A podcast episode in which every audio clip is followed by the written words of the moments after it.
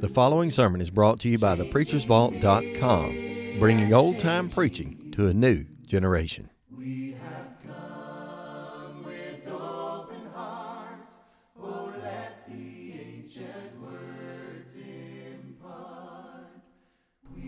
All right, so with your Bibles open, Mark chapter 2, that's where we're going to be picking up uh, here in just a moment, Mark chapter 2. Um, we kind of got started with this on Wednesday night. I figure may as well just continue on. If you have not noticed that we have got a lot of ground left to cover in this book. So, anytime that I have opportunity to teach, at least, we're going to be picking up in Mark. That's just going to kind of be the standard that you can expect.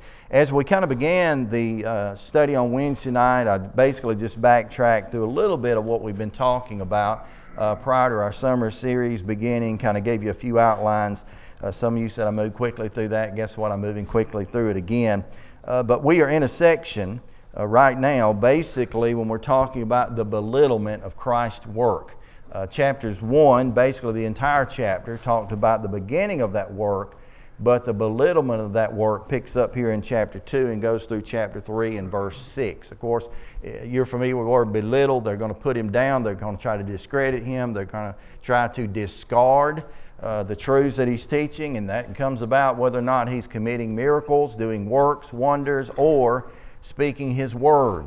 On both hands of that, chapter 1 uh, let us know that all of that was teaching, that what he was doing through the miracles was still teaching, uh, not only from the perspective that it was validating his ministry, but it was also bringing victory toward his ministry as people were coming to him because of the miracles that he did. And he just wanted them to be sure that they always saw the spiritual truths and the spiritual side of that. So that's kind of where we are now. That's chapter 2, verse 1 through chapter 3 and verse number 6. Now, this is kind of the outline we went through the preceding chapter, but the context that we're in today uh, just again picks up. And always remember, I try to make a point of this each time that we sit down to talk, and that is that we have to understand context and put things, particularly when you're considering anything in the gospel accounts in their parallel accounts as well. So in this case, what is recorded here in Mark chapter 2, verses 1 through 12, is likewise recorded in Matthew chapter 9, verses 1 through 8, as well as Luke chapter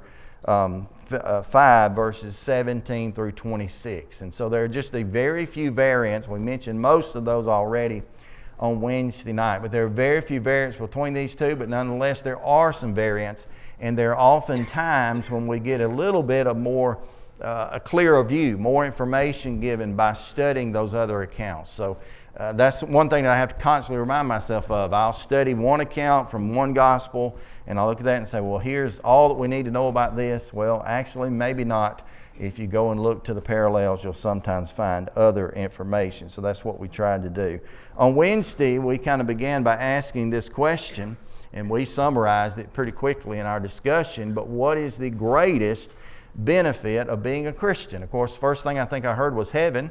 No argument about that at all. Perhaps, however, the greatest benefit of being a Christian is salvation that allows us to go to heaven. So, salvation is, is what is universally needed by every man. Answering the next question right here, and that is we have to be in some form, as Jesus was, evangelistic and willing to share the gospel with those people, willing to take the gospel to them and to help them to open their Bibles. Uh, they more likely have a copy. If they don't, we'll be glad to hand them out. Uh, but open their Bibles with them and let them see the truth that's in it. And that is man's greatest need as well to be forgiven of their sins, as well as in turn to be brought to salvation, not through us, but through Christ. We listed a few verses right here. We covered then Acts 13 38 uh, just being one of them, proving to us or reminding us that Jesus was coming here uh, to forgive people of their sins. And that's where this context, this miracle, is what we've seen as of yet in the Gospel of Mark, is a little bit different because prior to this, his entire focus has been what they saw at least has been just simply to heal people, to take away their maladies, their illness, their sickness. Uh, but in this context, he makes a point even in the very beginning of it, as soon as he sees this man come into the presence, and we'll reread the account in a moment, but the first thing Jesus speaks to him about is having forgiveness of his sins. And of course, the attack uh, the belittling that the Pharisees and the scribes begin with is who can forgive sins but God? And that's a true statement, but Jesus has to address that. But that's his intention to forgive others of sins. We see it here also that he brings redemption through his blood, even the forgiveness of sins. Ephesians 1 and verse 7.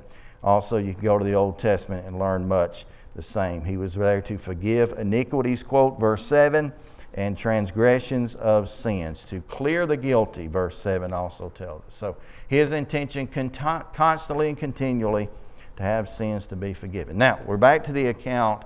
We'll reread it for this morning's sake. Mark chapter 2, beginning in verse 1.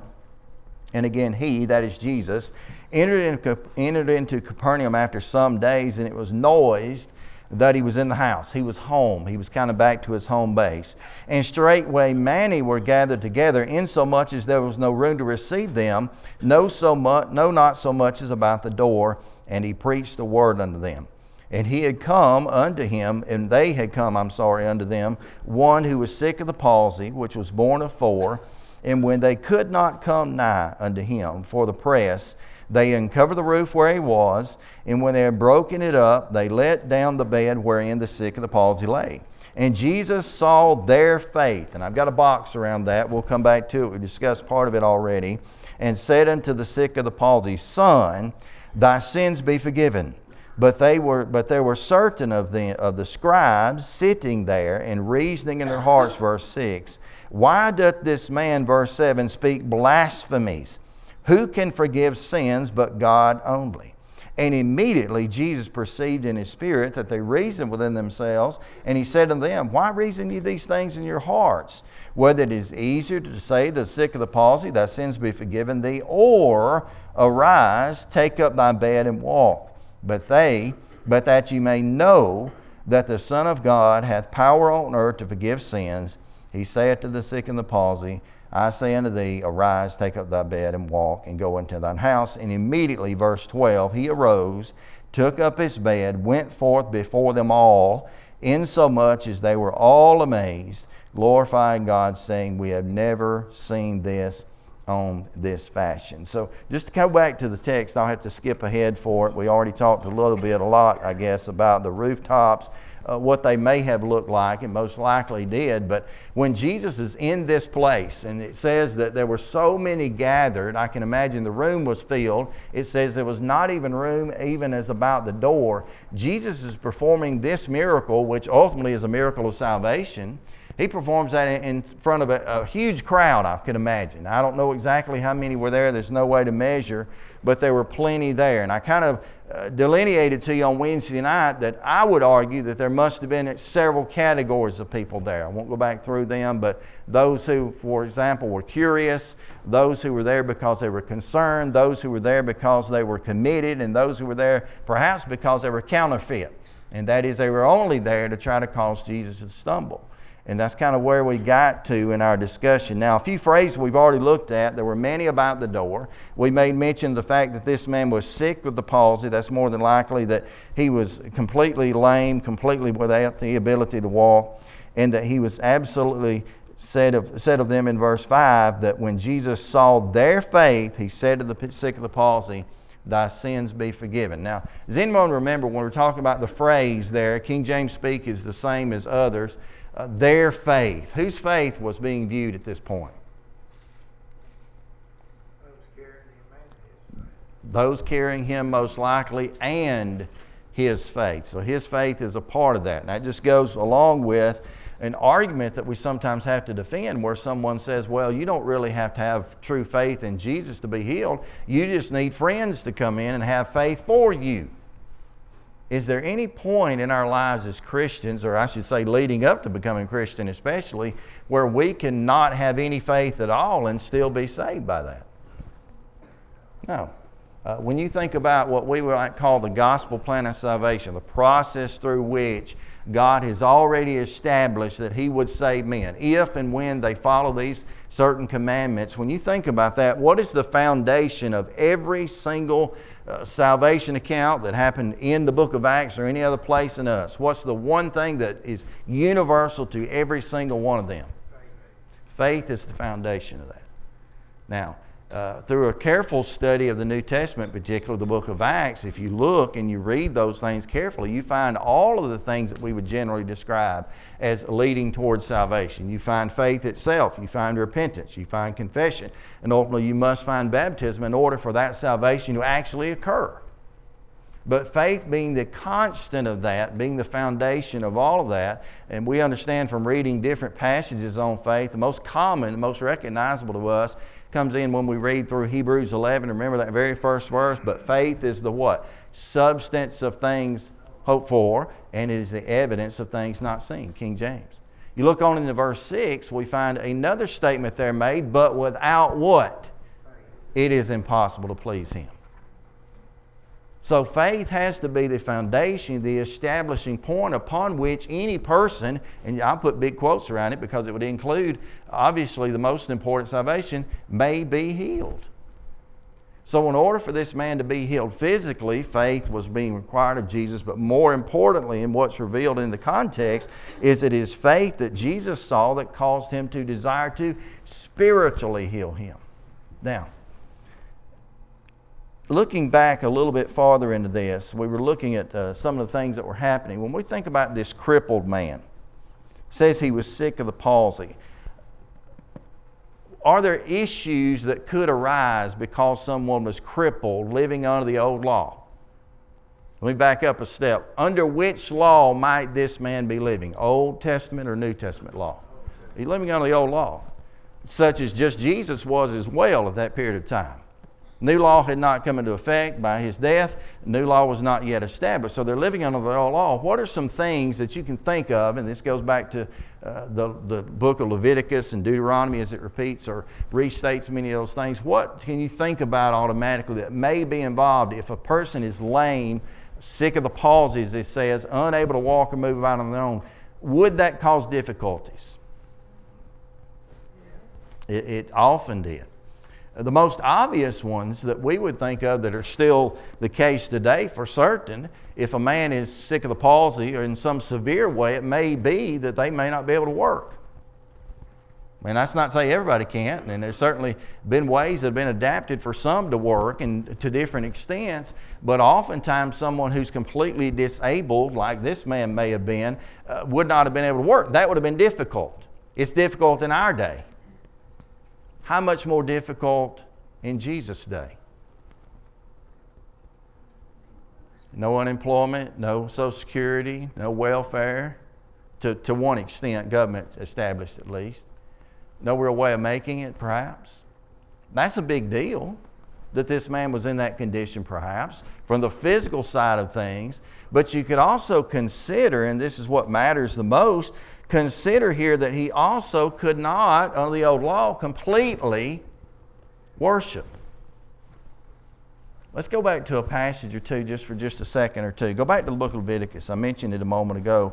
Go to Leviticus chapter 21. Of course, there were a number of issues that could have arisen in a, in a person's life that would have made it difficult for them to worship or made it difficult, at least, for them to completely uh, come into the worship of the Old Testament, at least, come into the presence of the temple, uh, different things like that. But look at Leviticus chapter 21. When you get there, someone help me, if you would, read loudly Leviticus 21, beginning in verse 16. I'll pause you when we need. Leviticus 21, verse 16.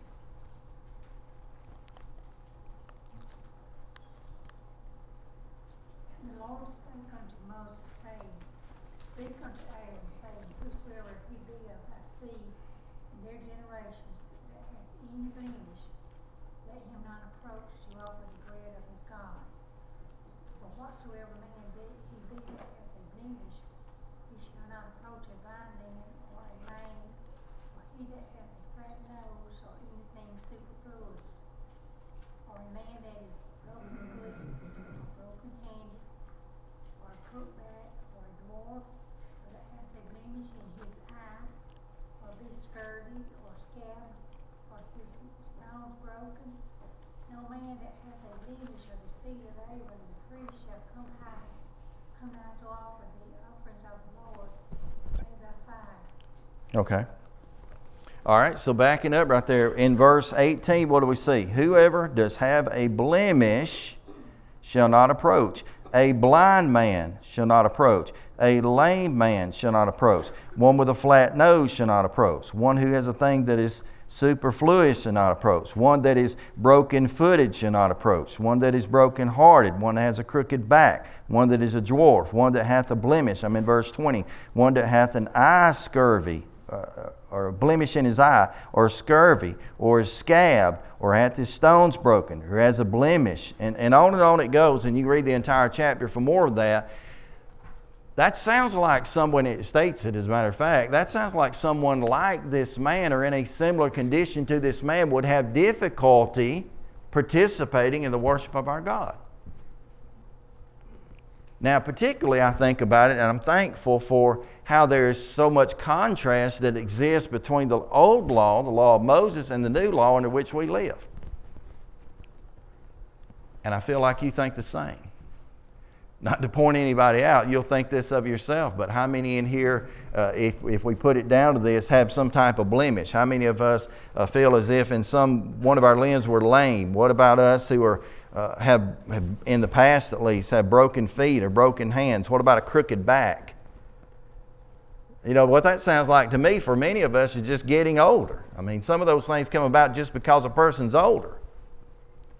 What if everyone that gathered to worship under our law and the law of Christ to come into the church like we are today to just meet together, come together with the church, what if everyone with a melody like that was somehow kept to the outside? This building would be a little bit less filled. There'll be a lot of bit, I would call that, a lot of bit less relationship that it could exist between us if there was some type of separation in that. So this man is falling into these categories because he is lame. He's lame. Now, does anyone want to expand on that or you have any thoughts before we go back to our text? Leviticus chapter 17. I'm 21, 17 and following. This, we, the Old Testament, the Old Law, things like this uh, are foreshadowing of what is to come for us. And whereas they could not come if there was any uh, defilement or any shortcoming in their life, uh, they were not perfect, they were not whole.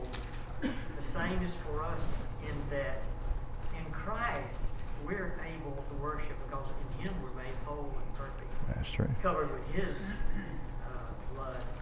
That's the only way we could. In and of ourselves would not would not be. So the same principle lies is true that we have to be in Christ so that we can be acceptable to God. That's right. If you didn't hear Brad, these, these things that we read of in the Old Testament are a shadowing or a type of what we, what would prohibit us. And our, on our side of things, that would be spiritual maladies that would occur and such. So faith is a part of this. Faith is a huge part of this. It's the foundation of this. And these men come before him in that. So let's go back to our context of Mark chapter 2 then. Uh, we've, we've got it established that perhaps this man, uh, we know he can't walk. Well, that's, that's, evident by this. He likely cannot work based on the fact that it would have been difficult to do so. He cannot potentially or fully worship. So this man needs help. And thanks be to God that he had that help. It mentions going back up into the context, says he was sick of the palsy, but which was borne of four. Many times when I've kind of looked through this and presented this, I'll really just kind of turn the whole thing over and just say, look, this is an account that carries itself, at least the application of, we ought to have good friends. Is it true that oftentimes friends fellow Christians, family members, that they can be the biggest assistant to us in doing anything in life?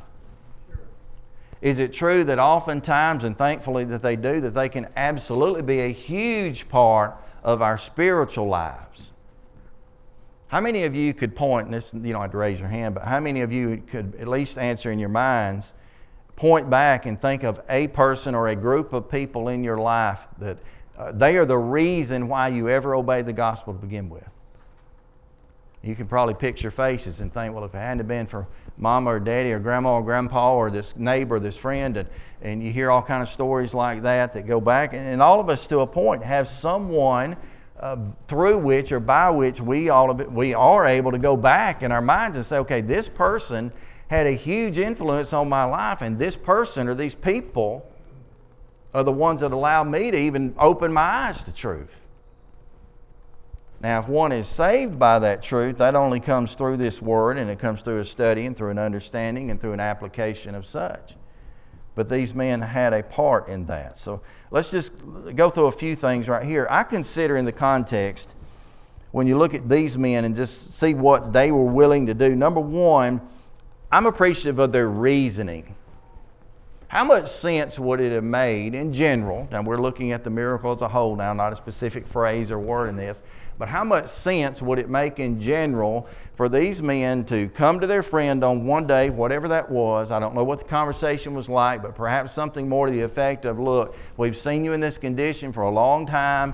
We know you're struggling. We know that a lot of things for you are nearly impossible in life, if not impossible. And so, what we would like to do, we've heard of a man named Jesus. He's been kind of in and around, moving around. I'm hearing words that he's coming back here into Capernaum. We want to carry you down there and see if he can heal you. They've got pretty good reasoning. And I don't know if this man is anything like others that he healed. For example, when he hears, heals the woman who had an issue of blood, what do we know about her specifically? About what type of medical care she had tried to seek. Speaks of her and says, well, she had spent all of her, all of her goods, all of her monies trying to be healed from this, going to various doctors or, or whatever you could imagine that she tried or attempted in order to be healed. I had a pretty sincere guy, and Jennifer remembers this back when I was sick and waiting on heart transplant. Uh, very sincere in what he did, but he called one day. We were going down the road. He had already spoke with me a little bit, but he worked for me, and he called one day to let us know that they were going to have a healing service at his church, and he definitely thought I'd be a wonderful candidate for that, and you know begged us to come over. It was just over uh, Eastaboga, not Eastaboga, Coldwater, come on over. I'm sure, I'm absolutely sure Pastor so and so can. Good intentions. Is that a solution? It wasn't, it wasn't a bit of a solution. This was a good idea. What these men come with is the fact that we know that Jesus can heal you. There's their confidence and that their reasoning. Now, I think about their, their reasoning. I think there was a purpose to it, and the fact was that they wanted to be charitable. They wanted to help this man. I think about the fact that there was also a purpose of this, that they were harmonious in that. Have you ever been in a position where you had to help someone, maybe somebody's fallen or what have you, and you go to pick them up off the floor and you can't quite get them up? But maybe there's somebody nearby who goes and grabs that other shoulder, that other arm, and lifts them up. What type of harmony is needed to move someone in a condition where maybe they can't walk, where others began to help and assist? What happens if you get that person up? I, have experienced this, uh, but what happens if you get that person up and the person on the opposite side or the other side of you stumbles and they fall? What generally happens to the whole group? They end up falling too.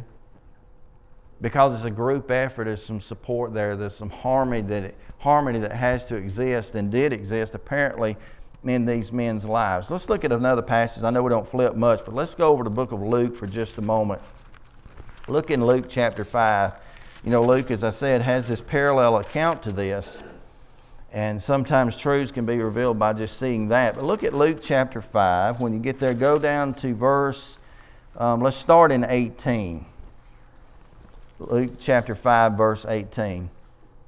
And behold, the men brought the bed, brought in a bed of the man which was taken up by the palsy, and sought means to bring him in to lay him before him and where they could not find what they did, what, I can't read it all this morning, when they could not find what way that they might have bring him in because of the multitude, they went upon the housetop and let him down through the tiling on his couch in the midst of Jesus. And that's really no different, except for I mentioned on Wednesday that uh, he talks about the broken up of the roof and, and the account we're reading, Mark, and also as well as that Matthew does. Luke tells us they break up the tiling just, just as a subjective way of thinking, how many of us would have continued to participate in this? You know, they get together. Okay, I think it's a great idea. We carry our friend to Jesus. Only Jesus can help. Okay, they bear him up. They carry from wherever he was. They get to the house. I could easily see myself as a pessimist being one saying, Well, we tried. You know, we made all the effort we could make, but you can see it right there. I mean, you may have paused it, but you can see there's no possible way we're getting into this house. Who had to agree to get him up there? those, those four. Who had to agree to tear those tiles off or to pull off that rooftop? Those four. Who had to agree to lower him down? Those four. Harmony existed between them to one extent or another. And then I love their perspective. Because their perspective, I, I don't know that it was a full perspective, but ultimately, what did they bring this man to? To a man who could heal his palsy or to a man who could change his eternity? They brought him to both, and ultimately the eternity side of that would be of more benefit. So think about that and look at Jesus' compassion. We got a number of characters, but I continually try to remind myself that the main character, the main man in the context, any of these gospels or any page on uh, that you could find in your Bible, Jesus would be that main character. He is there.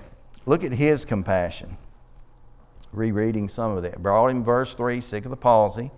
When he was come nigh unto them, that they uncover the roof where he was, and it was broken up, verse 4, they let down the bed wherein the sick of the palsy lay. And Jesus saw their faith, and said unto the sick of the palsy, Son, thy sins be forgiven. Now, Jesus saw their faith. We've already reviewed that. But he said, Son, thy sins be forgiven. Does he have that ability? We absolutely know. Would their argument would be different to his? Absolutely. Could Jesus have made a different choice in this? Uh, the assumption would be for sure. He could have been, I may have been, uh, somewhat uh, disturbed or thrown off by this. I can speak for myself, Cliff, um, who else? Brad, I know, has done plenty of this. Others in the room also have spoken. If you've ever had anything happen in the middle of a class or in the middle of a sermon or in the middle of whatever, if you've ever had anything happen, it doesn't have to be bad, but maybe someone's cell phone goes off, or maybe someone drops a Bible, or maybe someone I've seen pass out. You know, there's really terrible things have happened in a service. Does that ever throw anything off? It does for me. I try to be very well prepared, not nearly as prepared as Jesus would have been to speak, but that would typically throw off. What does Jesus change the focus to immediately? To that man. You know, I don't know what this is necessarily a picture of, but in my mind, it pictures the fact of, uh, it just seems to picture the way that God reacts to us and maybe in our prayers, our petitions got everything else in the world to be concerned with, got the multitudes all around him. And as this man is lowered through that roof and finds himself in front of him somehow or another, he gets there, and the very first thing Jesus does is stop and begin to put attention on him. And begin to put the focus on him. That's important. Jesus came before him with compassion. And Jesus said, Thy sins be forgiven. He has that ability. Look at the next verse. We've already kind of looked at all of this a bit as we're kind of coming back and picking up the highlights. But there were certain other scribes sitting there, reasoning in their hearts, and says, uh, Why doth this man speak blasphemies? Who can forgive sins but God alone? How can they make an accusation that Jesus has blasphemed? The, the end of that would be God. How can they make an accusation Jesus blasphemed God just by simply saying that this man's sins were forgiven? He made himself God. And there's so many arguments we won't get into. I, have got a kind of an insert discussion I want to have in a few weeks about one phrase that's in this text, the Son of Man, the second one being the idea of Him being God, not just equal to, He is equal to, but a part of God. But much of the world looks at this and says, now, wait a minute, Jesus may be the Son of God, but He's not God. And so he's, you know, he's just saying that he's equal to God, and there's no biblical proof for that. Is there biblical proof that Jesus was God? Certainly there is. There are a number of passages that prove that. Numbers. We'll get to some of those later, but the main one that always I just immediately comes off my tongue comes from John chapter 1 verse 1. Why? What does it say? Some of you know that off the top of your head. In the beginning was the Word, and the Word was with God, and here's a phrase, and the Word was God. I mean, to me, that's unget That's undeniable. That's a part of it. But you see, these scribes, these Pharisees, they did not want to admit that, at this point at least. For all that they were probably willing to say about God and willing to give tribute to God, and that they had basically their whole lives, in, in some terms, had revolved around trying, I assume, to please God. They crossed boundaries in doing that often, but to try to please God, to accept Jesus as God was beyond their willingness for most of them. And so they accuse him of blaspheming God. Let's one more passage and we'll stop flipping and flopping for a moment. Go back with me again to the book of Leviticus.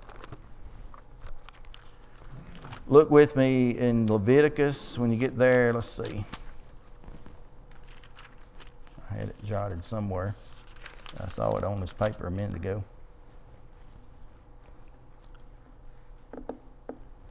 Thought it was. No, I know where it was. It's in my margin over here. Some of you already know where I'm going anyway. Leviticus 24. Leviticus 24 and verse 17. Leviticus 24, 17. Which doesn't appear to be related to anything. That's fine too. Not good in the moment, but that'll work. I make mistakes. That is 16. Close, pretty close. Speaking here, and it says, And he that blasphemeth the name of the Lord shall surely be put to death. And all the congregation shall surely stone him, as well as the stranger, as he that is born in the land. For when he blasphemeth the name of the Lord, he shall be put to death. What's one of the accusations they ultimately make against Jesus that would get him put to death? He blasphemed God. He claimed equality with God. And so they make that call against him. But Jesus reads their hearts. Jesus sees differently. Jesus understands and comprehends that their accusations need to be, I would say, debunked. And so his argument that comes out is very simple. Which one is easier? Is it easier for me to say, Thy sins be forgiven, or to say, Arise, take up thy bed and walk? Which one would be easier to prove? I'm talking about human eyes looking on it. Which one is easier to prove that I did this? The walking. It would be easier for Jesus to prove his case if all he had said is take up thy bed and walk. Because Jesus had done similar things before and would do plenty more things like later. And if he did that, they may have tried to discredit it, but it would have been there in their presence, and they could have established, and they ultimately would establish this man has just walked. He was lame, but now he walks. He had palsy, but now he moves. But Jesus went originally to, Thy sins be forgiven. Could a man fake that? I could fake it right now. Michael Brewer, your sins are forgiven. I, I saw the comfort come over his face. Any of you in the room doubt and say, No, no way he did that, because I couldn't. So there's doubt that's in their minds, but they make no argument. They won't even answer him.